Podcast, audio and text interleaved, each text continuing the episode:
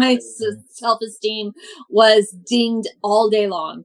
Um, and so that took a lot on me. So that that really impacted me in ways of depression and like things that i don't even want to talk about because i don't want to for anybody else out there. But um, i was a very depressed little kid like eight nine ten years old uh, 11 years old. Um, because this the advocacy of my parents would happen every year then they, at first, I would get an accommodation and then they lost interest. And then around eighth grade, I started to act up uh, a little bit. I spent most of the year in the bathroom because when a stuttering dyslexic has to read out loud, where are they going to go? They have to go to the, the bathroom. Hello, everyone. I am your host, Lion. And I believe that when the world challenges you, that is your cue to go deep within yourself, to tap more deeply into your greatness. I believe that people's unkindness and criticism is a way for us to reinvent ourselves while simultaneously becoming more deeply and authentically ourselves. This can be a long, arduous, and solo journey. However, our guest today is a testament of the greatness that can follow should you choose the tough road of forging your own unique path. I am so grateful to Nina G for making the time to share her light with us.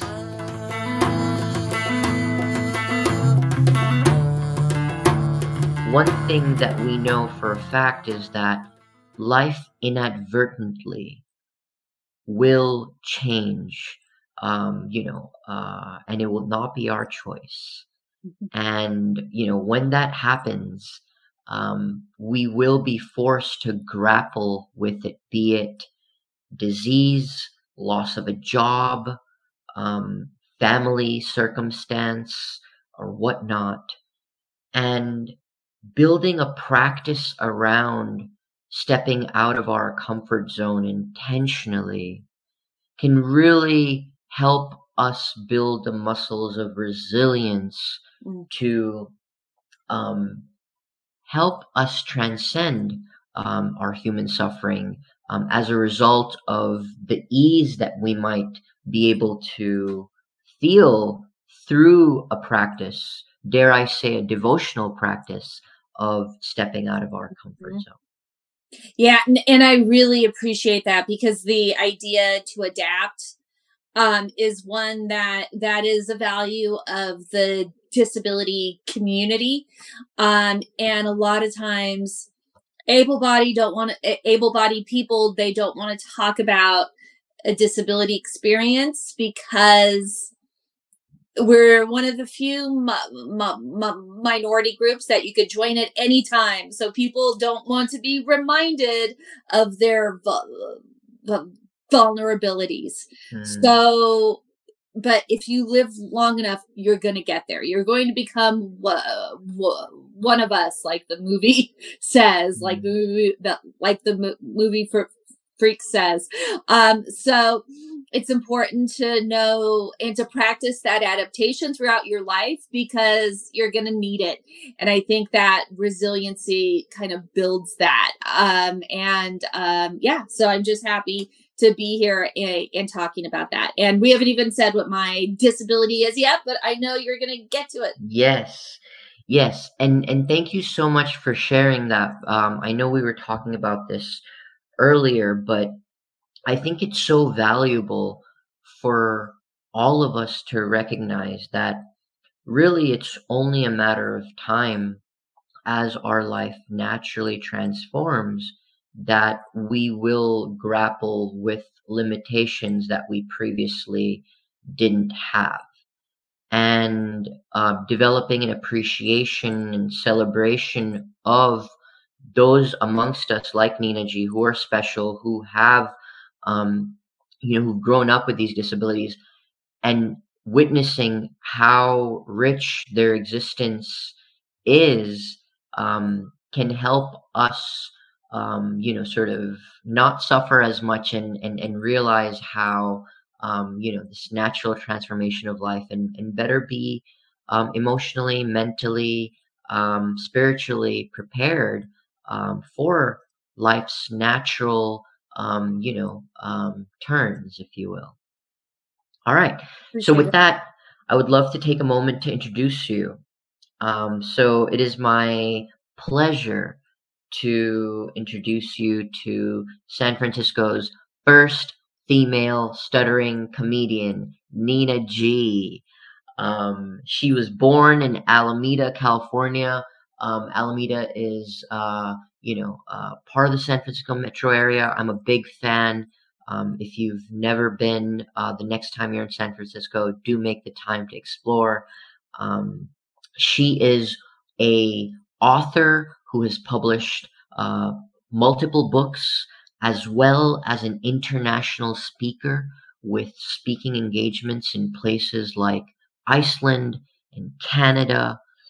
And she's so special um, because she, not only is she a stutterer, but she also has dyslexia.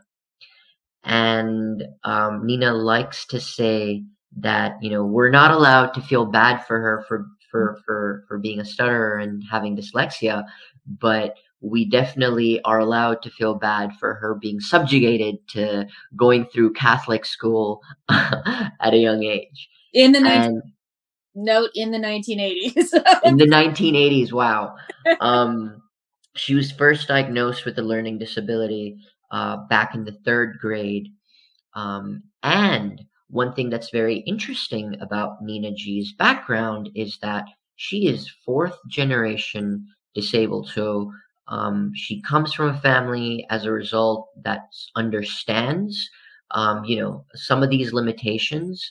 Um, and uh, I presume um, that it was somewhat of a boon for her to sort of have the life experience that she did, being surrounded by people who could um, sort of resonate deeply with her experience. Yeah, yeah. Th- thank you, um, and thank you for the introduction. Where where would you like to start? Yes, so I would love to begin by having you paint us a picture of your childhood, um, your school life, and living with stuttering and dyslexia. So, um, when you have a non-apparent de- de- disability um, you don't know you're disabled until you got to do that thing that the disability impacts um, and so for dyslexia it's it's a little bit weird because it only shows up once you're well into school. And in the united states they spend the first couple years learning to read.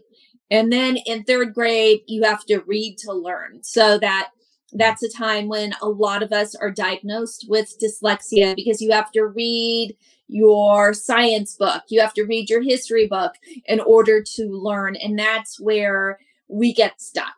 And that's where we oftentimes get referred to to get uh, the, the diagnosed. So that was part of my story there. Now, um, with the stutter well let me start again with the dyslexia there there were signs or earlier on because when I was three year when I was like two or three, um, when I asked my mom for a ch- chicken, I would make this sound, and for cheese, I would do. And my parents were like, you know, maybe chirping isn't on the developmental milestone list. My my child is chirping. Um, and so my dad, ha- having ha- having had a hard of hearing experience throughout his family, um, because he is hard of hearing. His his dad was hard of hearing, and my grandfather's mom was hard of hearing. So this wasn't anything new to them. Um, and so they brought me to Children's Hospital in Oakland. They got me assessed. I had speech therapy there with a wonderful woman named uh, Elaine, who even going into my adulthood, um, I still have a re- relationship with. We've hosted stuttering parties um, together, which is which is weird because her husband stutters, and so he got involved with the stuttering community in the '80s, and then I eventually joined that community, and then. Um, and so it's very weird to have this woman who knew me when I was two and a half still involved in my life. I talked to her d- daughter on Instagram. Anyway, just very strange how all of that wor- works out. Anyway, mm-hmm. started in speech when I was eight, and it was for central auditory processing issues. And what that means, the best way that I can explain it, um, and some of the, your younger v- v- v- viewers may, may, may, may not understand, but it's like you hear Charlie Brown's teacher. So it goes wah wah wah wah wah. Um, and that's why I woke up extra early, and that's why I have my Diet Coke because it still impacts me, especially in the morning. Um, so um, because I I may not hear things very clearly. Um, and if you don't hear things clearly, when you hear want, want, want, want, you're going to say want, want, want, want, want, um, because you copy what you hear. And so Especially as a child. Exactly. And, and so that explained the chirping to some extent. Um, so I was adapting there. Um, but then if you have pro- problems processing language, dyslexia is a language processing issue. Mm. So that and then um, around seven uh, around seven or eight years old i also st- started to stutter it became hmm. more of an issue in third grade but i also remember one of my earliest memories like it's weird when you ask someone who stutters like what's your first me- memory of st- stuttering mm-hmm. um, for me it wasn't trying to get out the word it was other people's reaction. And other mm. reaction to my speech is the cornerstone of my stand up comedy. So it's very interesting that this is something I've dealt with my entire life. Um, I remember in second grade, um, every month there would be a mass that the whole school went to, be, being a Catholic school, and they would have someone read a prayer like a dedication or a petition to like God, please bless, blah blah blah blah. Mm-hmm. Um, and so it would be from like second grade on, first grade on. Um, so there'd be eight, eight of these. Um, and so the teacher said, "Is there anybody here who hasn't read in the church yet?" And mm-hmm. I raised my hand. It being May, um, I was like, mm-hmm. I haven't yet. And the teacher looked over me and chose the kid behind me. Um, and she looked at me and she was like, uh, uh, uh, not her. Um, and I feel that like, I don't know if I was stuttering then, but I knew I wasn't picked because of how I talked or how I read. I don't know what, what it was. So to mm-hmm. me, that was kind of the first time. And I feel like she may have been trying to protect me mm. um, and, by putting me uh, on the stage didn't really help me um yeah so that to me is my earliest m- memory of that and i assume that i started to stutter around around that time but i didn't get into speech for the stutter until i was eight. So um thank you so much for sharing the story of being looked over um, by your teacher, um, uh, you know, I I can't imagine um, sort of what it must have been like for you to have experienced that. And I think, in the vein of this conversation, I think it's very relevant to be curious about, you know, if you could better help us understand, starting at that stage, and going forward, the ways in which your self esteem, uh, which is connected to your self worth, um, how that was impacted um, you know. So yeah, it, it so in third grade, Mhm. uh, when I was diagnosed with dyslexia, um, my parents came to the school and they advocated. My dad, being hard of hearing, he already had that experience. My mom, Mhm. her mom had polio. Um, and so my grandma lived with post polio syndrome.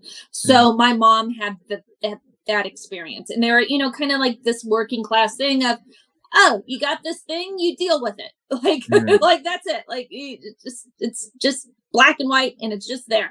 Um, and so when they got the information that I had dyslexia and what that meant. My mom went to this school, my dad went to the school. Was like, okay, she needs these things. And one of the accommodations, because you get an accommodation, um, if you if you are disabled and it and it impacts you in the environment, one of those accommodations was that on non-spelling things tests that I would have them done orally or I would have them done in a different way. And I remember the first time that I had an accommodation, it was so clear to me and I remember it so so well. Um it was the map of California. And I had to put on there where Sacramento, the capital was, where Los Angeles was, where rivers were all of that. Um and and i didn't have and so other kids had to spell everything right. I i had the test done orally and i was the first one done. It was the first time in my life i had ever finished class work Mhm. be be be before anybody else. And i was like sacramento's here la's here blah blah blah, blah and I got an A on it. She put it on the board. I was the first one to have it on the board. I was like, oh, this accommodation thing is so great. This is going to work out wonderful. And then I don't remember being uh, accommodated after that. Mm. Um, and so it was a, a very bit bittersweet thing um, that I was like, oh, I can do the work, but they're not allowing me to show that. Um, so that was very difficult. And the thing in school, when you have dyslexia, it's really hard because your job is school and you are and you have something that interferes in that or maybe not you know like we really have to look at the environment and not at the person's di- di- disability because is it the person's fault that they use a, a wheelchair? No it's the environment's fault that it's not ramped. And if we Mhm. take that same kind of shift and paradigm into schools is it the dyslexic kids fault that they aren't learning? No it's the environment's fault for not making um making not not not reaching out to them in a way that helps them to learn best Mhm. um and so for me um because you know you were you were in school eight hours a day and then you got homework. And like in third grade i had three hours of homework every night and i would sit at the kitchen table with my mom and she would write out like i would dictate dictate to her what i wanted to say and then i had to copy that. So it was a whole process. Um in in doing my homework. So and sometimes you would just do, do it for me. Um and that was in part because the teacher didn't do an accommodation of maybe doing less work. And because you know catholic school in the 1980s it was a lot of drill and kill like do the Mhm. 30 of these problems. Like and how about you do 10 and it's quality over qu- quantity? Um so because all day long literally all day long um it, it, i was engaging in something that my s- self-esteem did not was not encouraged. Like my s- self-esteem was dinged all day long. Um and so that took a lot on me. So that that really impacted me in ways of depression and like things that i don't even want to talk about because i don't want to for anybody else out there but um i was a very depressed little kid like eight nine ten years old uh, 11 years old um because this the advocacy of my parents would happen every year. Then they at first i would get an accommodation and then they lost interest and then around eighth grade i started to act up uh, a little bit. I spent most of the year in the bathroom because when a stuttering dyslexic has to read out loud where are they going to go they have to go to the, the bathroom um so um i do have a story of um, I kind of had it. In in the eighth grade, one of the accommodations was that I got to do every other problem. Um, so easy ones, middle ones, hard ones. And so instead of 30, 15. And I went to my t- teacher in the eighth grade and I was like, What's my grade? And she's like, Well, you've been doing half the work, so you are getting an F. I was like, no, no, no, no, no. You don't understand. You're supposed to grade me on the 15, not on 30. And I was like, even if I got all of these right, I'd still have an F because it would be at 50 percent. And um, and she's like, yeah, but you're getting F. And so I was really angry at that. I was really mad. Um, and mad is better than taking it out on myself. um, mm-hmm. and so that was the year that I was in the bathroom, as I oftentimes was, and another kid from my class who was my cousin as well um, came in and she had the teacher's coffee cup and um, and she was supposed to get the t- teacher w- water. And I was like, hey, hey, hey, what if you just put a little bit of toilet water in the coffee? Just a teeny tiny bit. And she did. She dunked it in and then she filled the rest up with water um, from the tap. And I went back and I saw my eighth grade teacher drink toilet water. And I gotta say, really empowered, really, really empowered.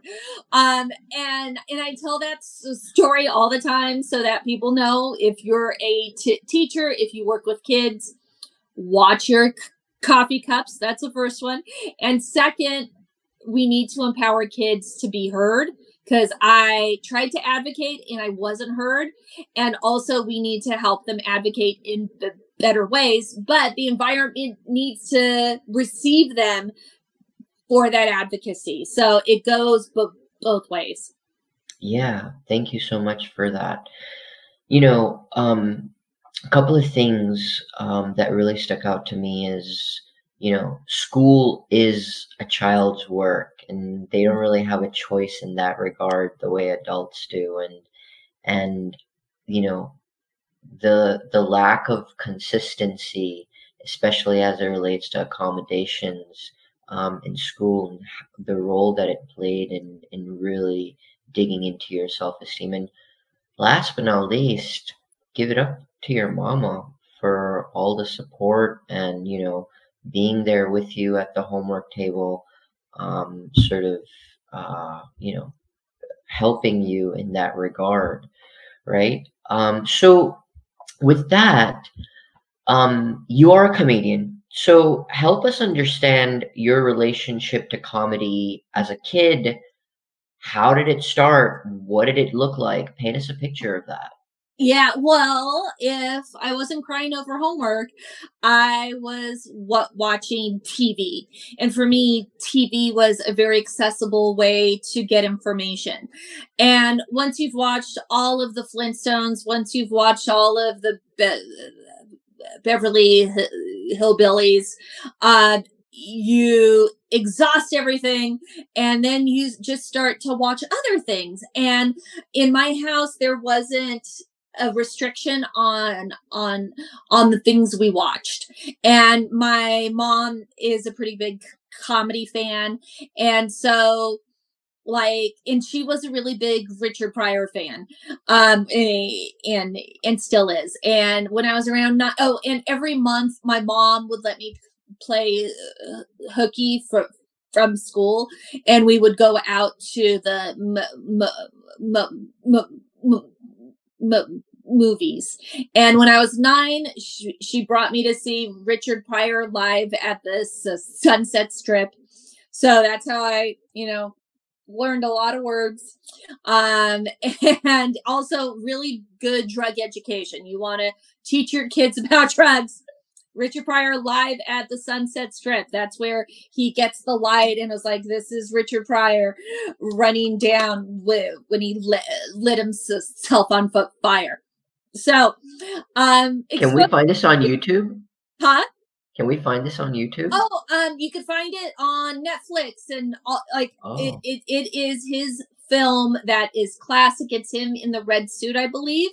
Um, and um, yeah, it, and it's it still holds up in a lot of ways. Not everything, but in ma- many yeah. ways. Wow. Mm-hmm. Okay, so thank you for sharing that.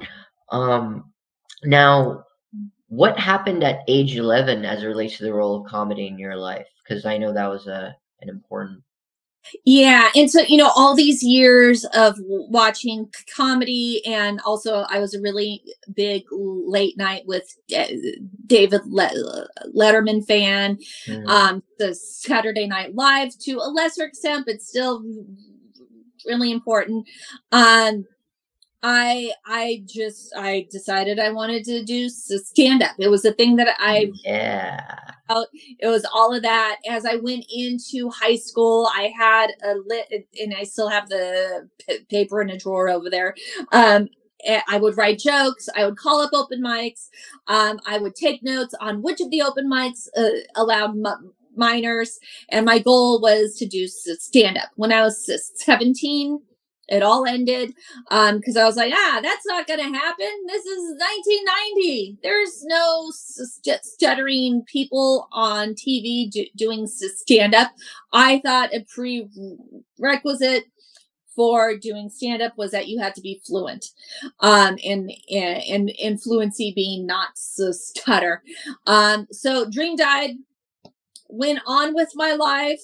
Um, when I was 35, I attended a conference at the National Stuttering Association. And when I was there, I realized how much like space I relinquished up to other people. I think there's a thing when you stutter, um, and it, like as being an Italian American Catholic woman, um, like there's kind of an expectation to take care of others and to put other people first and not to insert yourself in a in in in in certain things. And so that kind of translated into holding back and feeling guilty that people would have to sit through my stutter. And when I was there at the conference, I was around other women. And that's why it was so important to be with other women who stuttered because um, I saw myself reflected there and I was like, oh, I wouldn't want this for them. Why do I want it for me. And I came back from that conference totally changed, um, changed a few things in my life. And one of those was I started to stand up when I was 36 because I was like, okay, what's the thing that I always wanted to do? And I was like, oh, I'll, I'll take a class and I'll see how it goes. It's been 13 years since then. So kind of like yeah. I, I want to revisit that, but before we get to that part, I want to cover something um, from a little bit before. Um, you, we talked about how, you know, um, you killed your dreams at the age of 17 and it was as a result of you not really seeing how it would be possible um, as it relates to role models uh, in comedy right um, but the conference, the stuttering conference that you attended at age 35, was not your first um, conference, right? Um, because you did attend one at age 18. Additionally, one of the things that came up in our conversation is how stuttering women are unicorns. Um, I'm very curious uh, for you to share more with the audience um, in this regard uh, of you know what it was your experience like being a unicorn, especially um, you know, as it relates to not having role models Mhm. um, earlier on in life, which led you to sacrifice your dream. But then also, once you were able to sort of, um, you know, discover more of your world, still feeling like a minority. Yeah. So, what everyone should know first is that people who stutter are 1% of the world's population. Okay. And if there's four of us, three are going to be men, one's going to be a woman. So that's why we're a minority within a minority in that way. Um, and that's why I also call us u- unicorns because if we find each other, like, what are the odds? We are one in 400. So when we find each other, it's very, very special. Um, and with that being said, all there, like, if there was a stuttering character, it was usually a guy. Um, and also all of those images sucked anyway before the Ki- King speech and the movie Rockets Science. I I can I can almost n- not name a good portrayal of a stutterer. Like I always say, the best one I had was Porky Pig, and it was a pig who didn't wear pants. like like that was all we had. Um, but um, for women, ah, that it totally wasn't there. But like the first time I saw a woman on TV Mhm. talk about something that wasn't on stuttering, that was just on anything but stuttering, but they s- stuttered on it was when I was on Good Day S- Sacramento. Like that that was it was very weird that like me like I was the first woman I saw on TV talk and stutter and it wasn't on stuttering. So that was Mhm. weird. Um so there's that. Um I forget what you asked me. Uh, um, basically, um, I think it would be great if we could pick up at your first experience at the conference at the age of 18. Yeah, oh, and yes, that's yeah. what mhm, getting at. Um, okay. So the thing is, when I was 18, I v- volunteered at the c- conference. I didn't pa- uh, participate. Um, and so I would check people in, and that was a great experience to hear people because almost all of us uh, stutter on our names. Like I've never met a stutterer who's like, "Oh yeah, I can say my name easy." It's like, no, no, it's totally not. Really? Oh yeah, all of us. Um, and and and, I, and it could be that like there's that pressure because sometimes um under pressure like the like we're more conscious of our speech and so and also there's no way to get around it so like you Mhm. got to say your name unless you go to starbucks and you lie about your name which a lot of us do just to get it through um Mhm.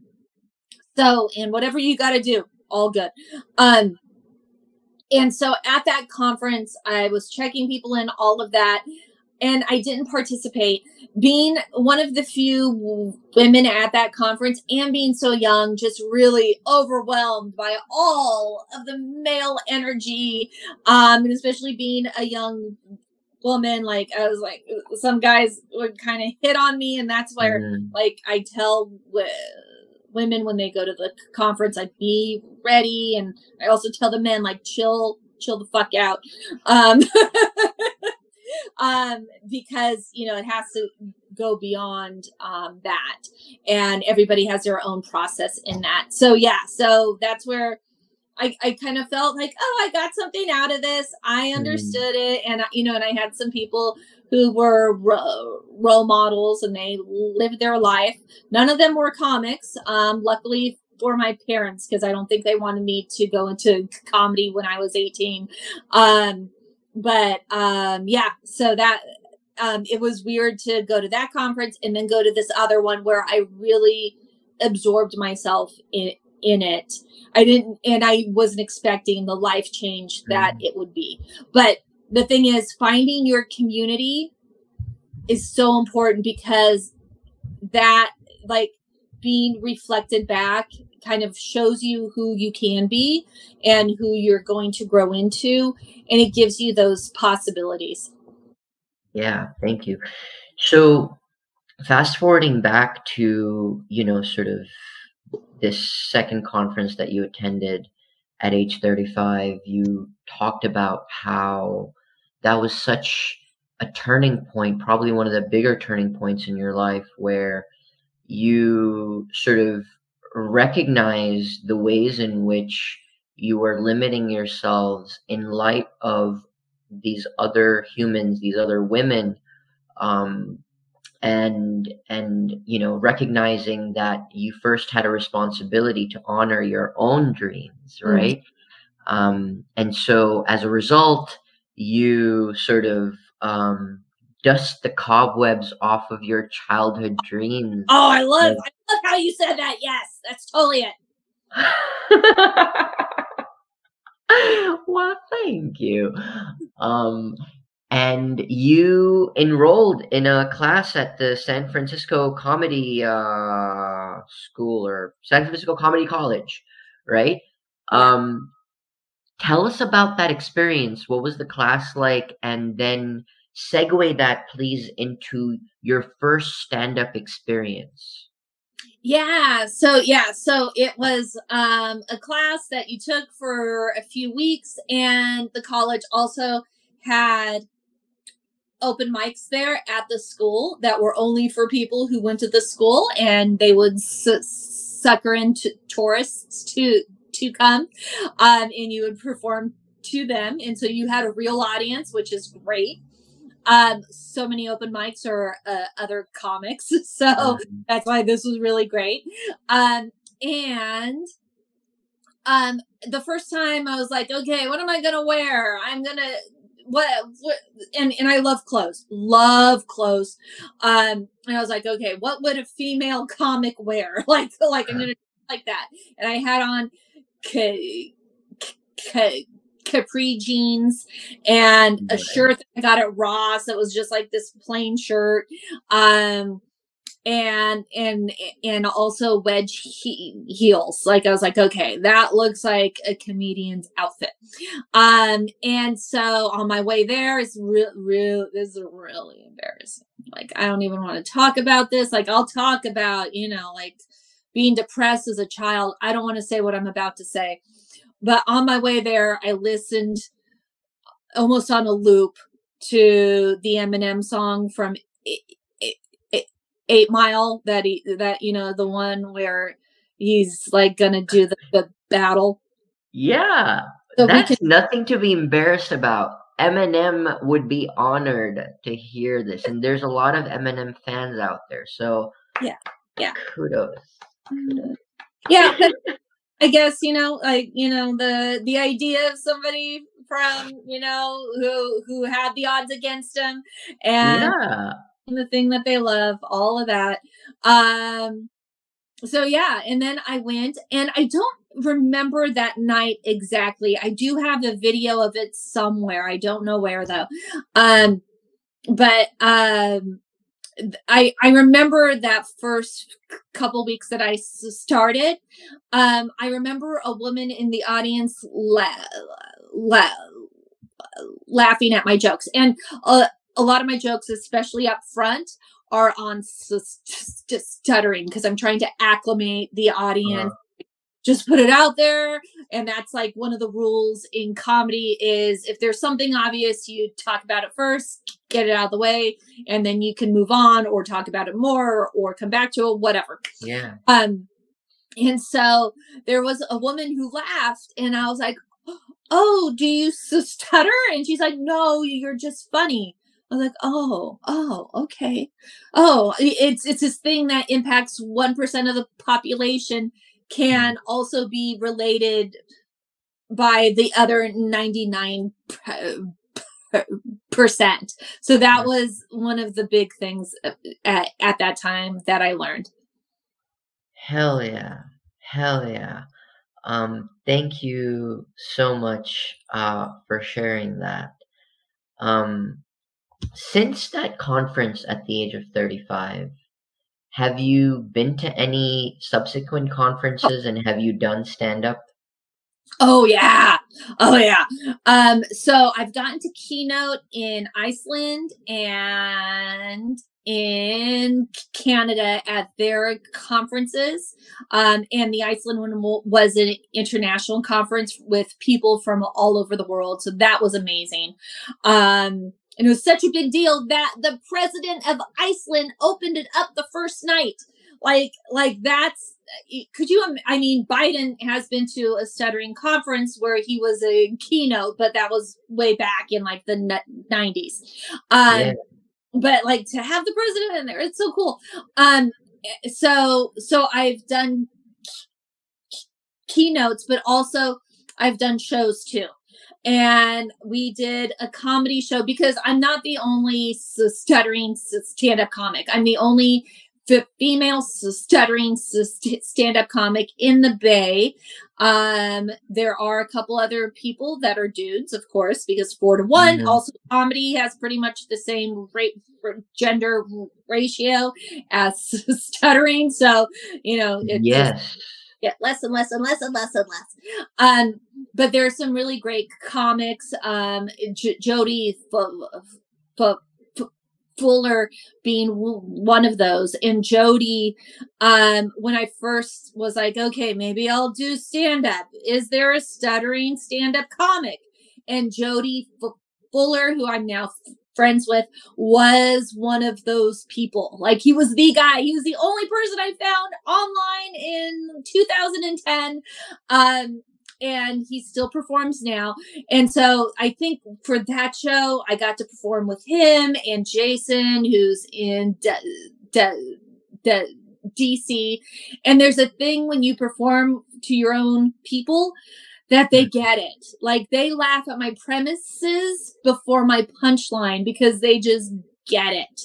Um, and they know how absurd our lives can be. Like one of the things I really love is uh, absurdity in comedy. And when you stutter, absurdity happens constantly. Mm-hmm. Um, and so to perform for that audience was, I mean, it, it, it, it was an honor, but also so much fun.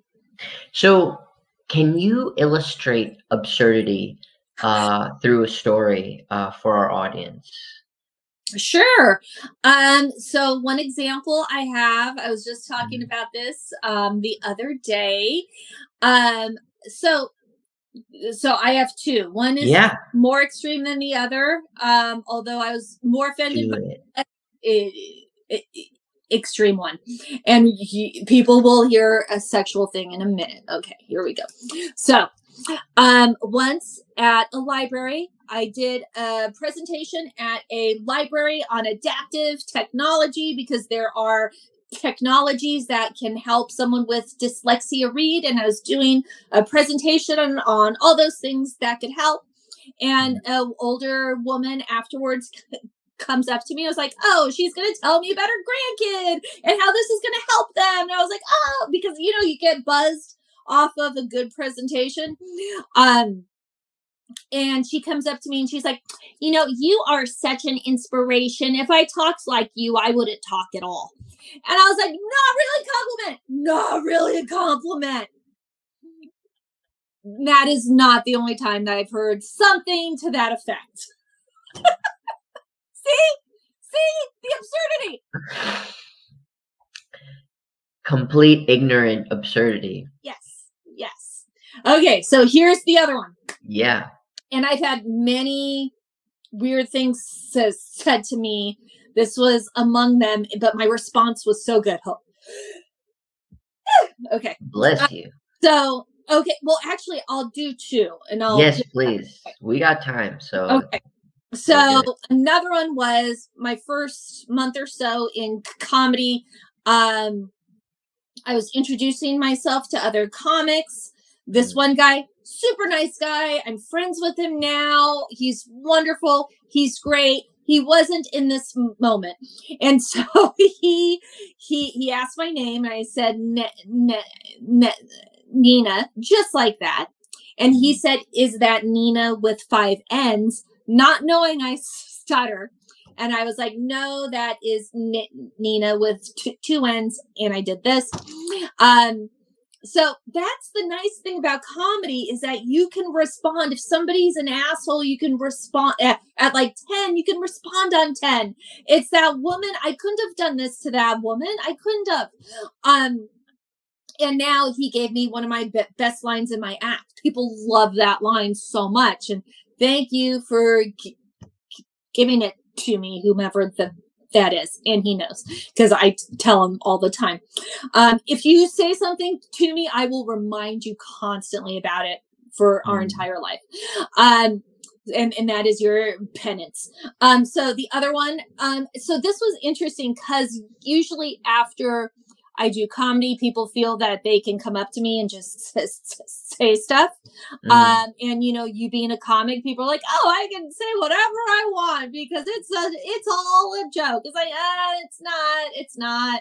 Um, so this guy comes up to me, um, and this was, and so I did not perform. I was at a comedy club, seeing my friend Mean Dave, um, but I was, I did not perform. I was not under the guise of comedy. This was just under the guise of being a woman around a drunk dude.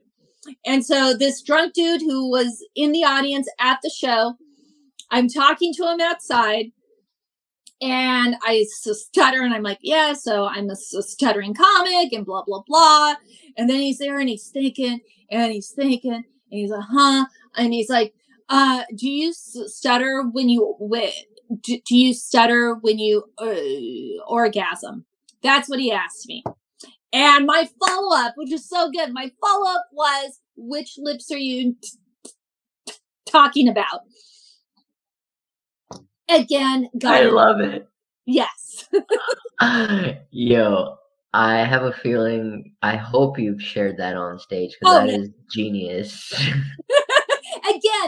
As a stuttering comic, sometimes I don't have to write. I just report out. I never sit down and say, okay, I'm going to write my stuttering jokes down. No, I just, you know, shit happens and I talk about it. yeah, that's such a blessing.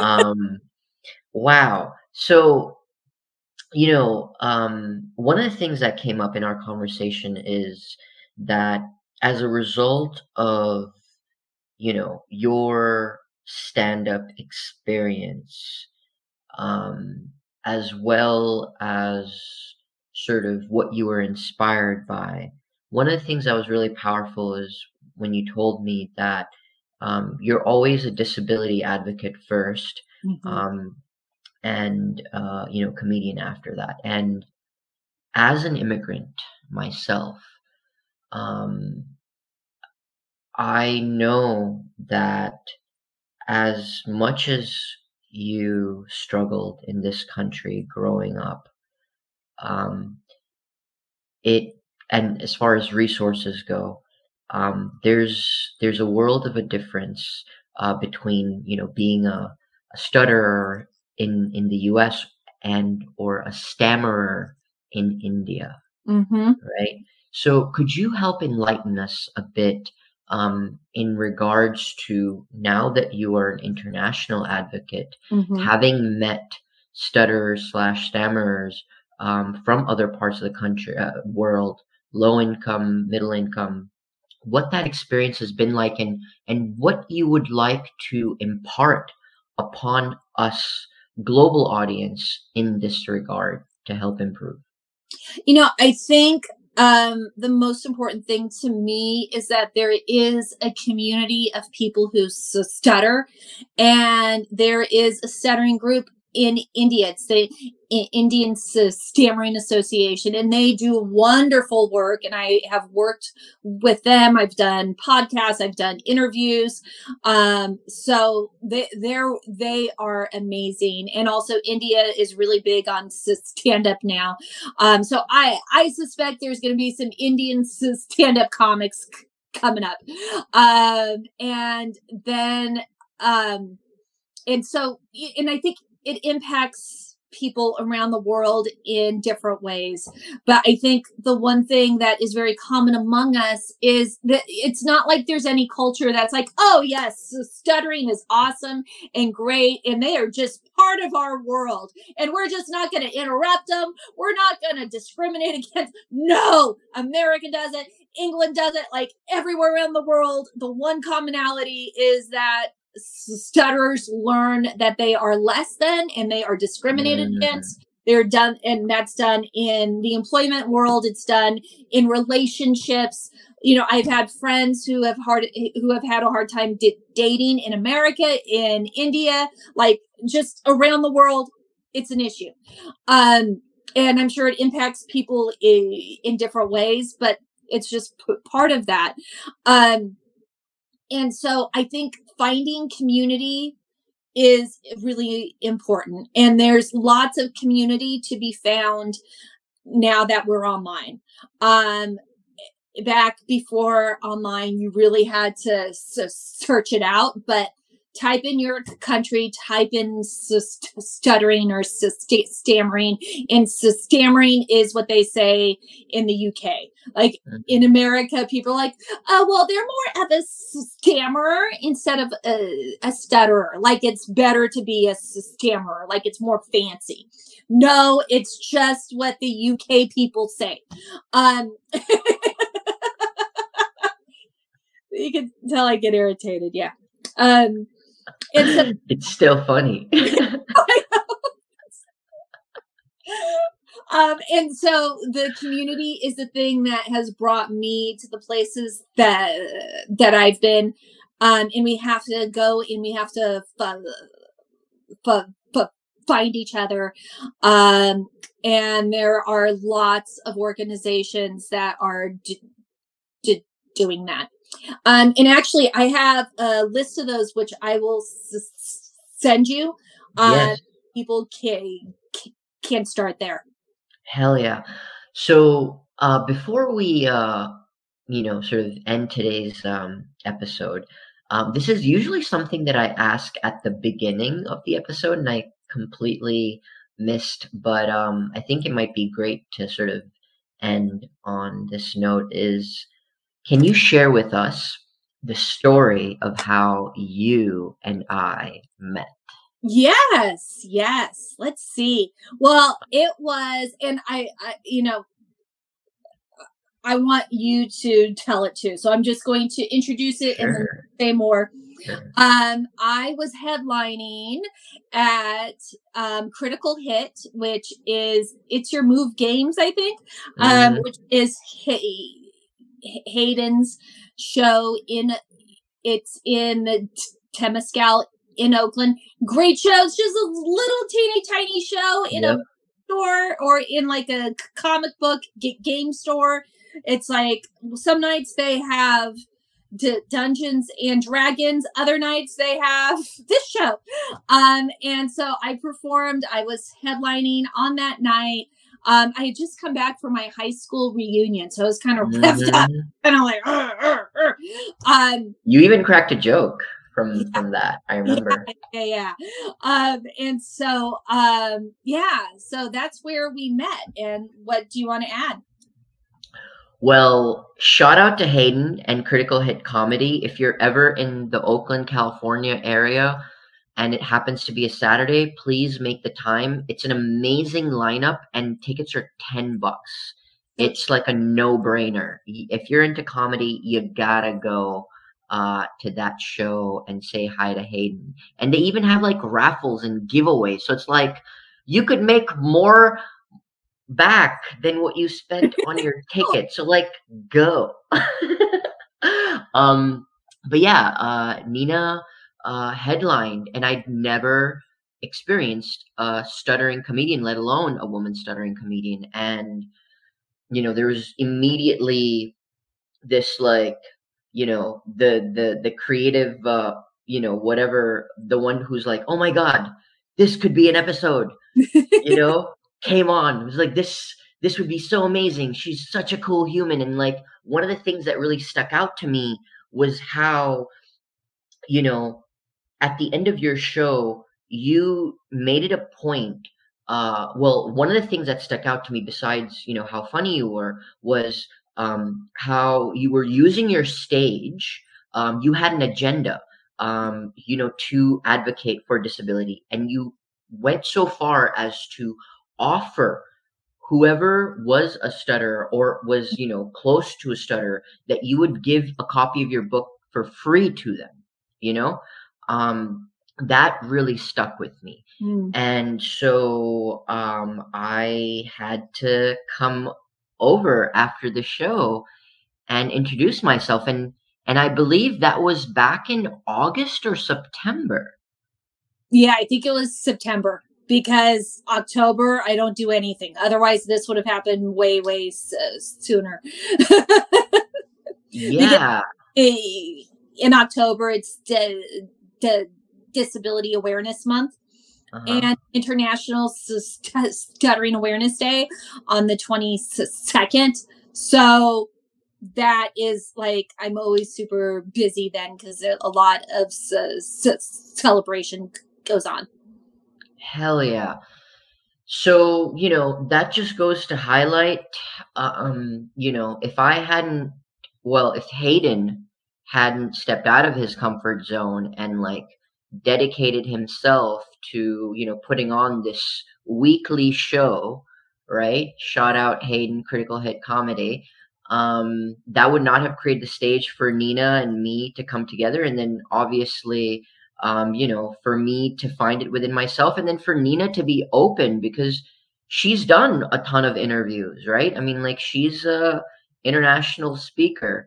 Um, and so grateful for her to, you know, open up her heart, uh, open up her time, uh, to, to allow this to happen, you know, uh, four months, however months after the fact. So, um, so grateful uh, for you, Nina. Um, any last words before we um, wrap up? Let's see. Um, p- people can connect with me. I'm at Nina G comedian.com in 2000 well, what are we in in 2023 um my album is going to come out and that should be available internationally and also also uh, since we last talked, um, I'm also going to be filming a comedy s- s- special, and the director is G- Gina Chin D- D- Davis. She also stutters, so it's great to have it being directed by a woman who stutters. So it's going to be a unicorn project all around. Congratulations. And I feel like this might be the first public forum where you're sort of sharing this news. So, what an honor it is. Um, please, once that goes live, I'd love to add a link um, so that, you know, three years from now, if somebody is watching this episode, they'll be able to link to your comedy special because I think that's big news uh, yeah. and worth celebrating. So, thank you so much um, I will be adding, um, you know, whatever information you share with me in the episode description. Um, with that, um, I want to take a moment to thank our audience. Without you, we would not exist. Um, and until the next episode, love and light to you all. And don't forget to step out of your comfort zone. All right. Thank all right. you, Nina. Thank you, Lion. Bye, everyone. Thank you so much for tuning in to this episode of the Get Out of Your Comfort Zone series. I hope it moved you and inspired you if you are feeling stuck with something in your life. If you would like to further connect with our guest, please see their contact in the description please consider taking a moment to rate this podcast. Please also consider showing us some love on your Instagram story. You can find our info in the episode description. Until the next episode, I wish you infinite love and light. Thank you so much for tuning in.